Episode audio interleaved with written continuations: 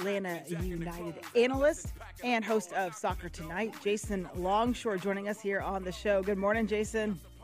What's up, everybody? Thanks for having me on. Yeah, good to have you with us, especially going into what will likely be what a heated matchup uh, over this weekend against the Columbus Crew for the Atlanta United. Uh, what's the, what's the buzz around this kind of rematch of how their season, you know, they ended their season last year?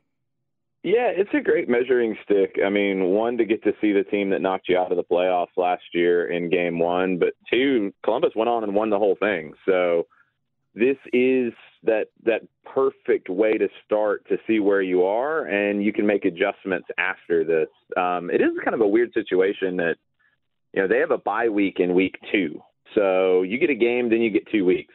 So I think that adds a little bit of extra oomph to this one on, on the Atlanta United side uh, of guys who don't want to go into that break thinking about this game for two weeks. You want to go into Columbus and do what you did here in Atlanta last year in Game Two of the playoffs. You know that's the last time the Crew were beaten in a match was that four-two win at Mercedes-Benz Stadium. You've got to be able to get forward and put the goals in the back of the net like they did that time, where they exploited the flanks and created space. Jason, Robb Tribble here, sir. Good morning. All right. Should I be optimistic about this team this year? We need some winning in this town, for God's sakes, Jason. Yeah, um, you should be because this is a team that last year in the summer window when they added Saba Lobjanidze and Tristan Muyumba and Xande Silva, they were among the better teams in the league after that. And you just ran into a team that was a little bit hotter in the postseason in Columbus.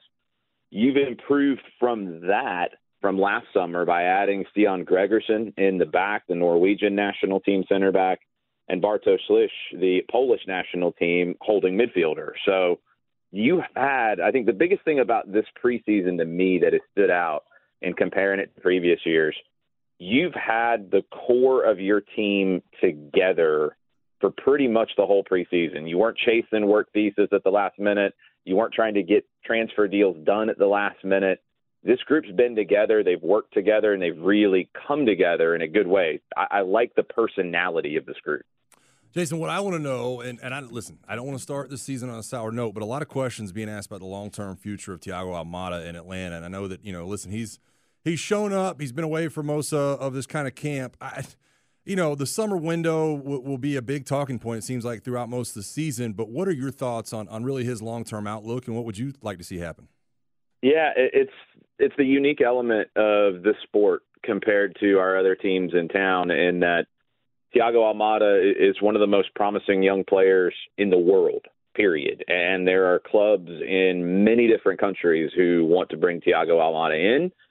And he's going to want to make that move to Europe. You know, it's just there's nothing wrong with that. It's the nature of, of the international aspect of the sport.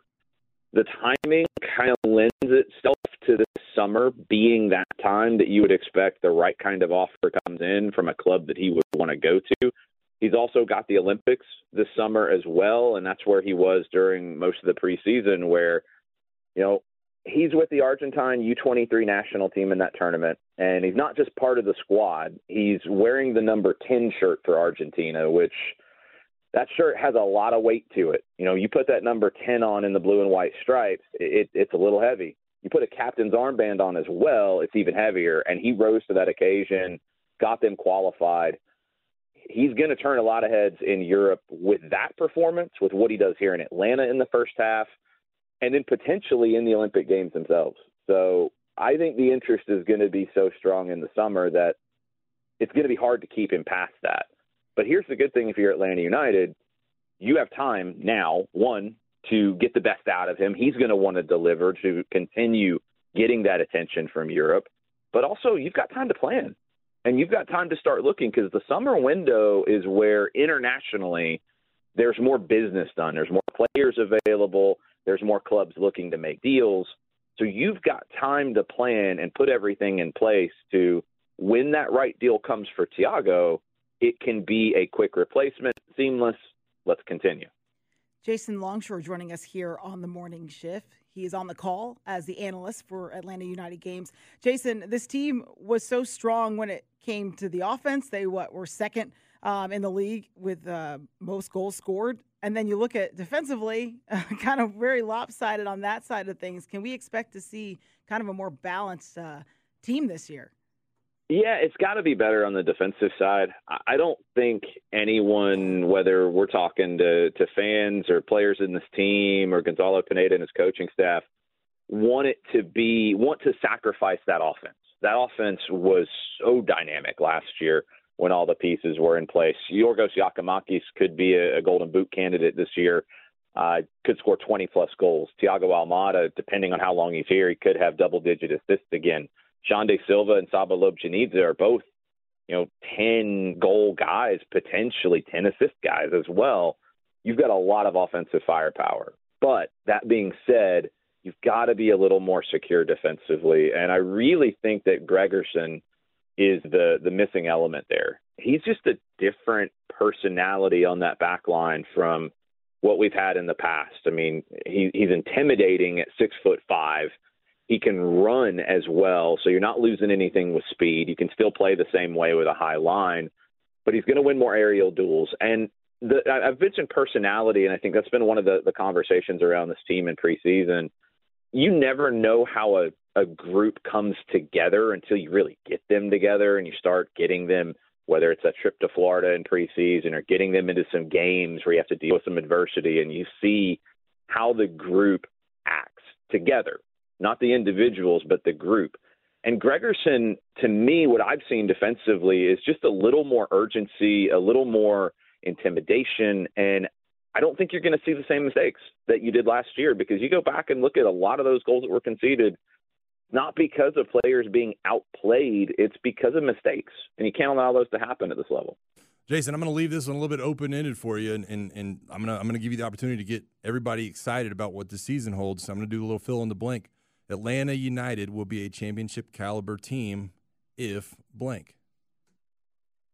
Two things. If they eliminate some of those defensive mistakes like we talked about but the most important thing is win at least five games on the road and continue where you are in terms of getting other results on the road. If you go back and look at last season and you look at why they were sixth in the east versus being in the top four and getting a third game at home in that first round. We saw how difficult it was in Columbus in game three you're talking about turning two draws on the road into wins.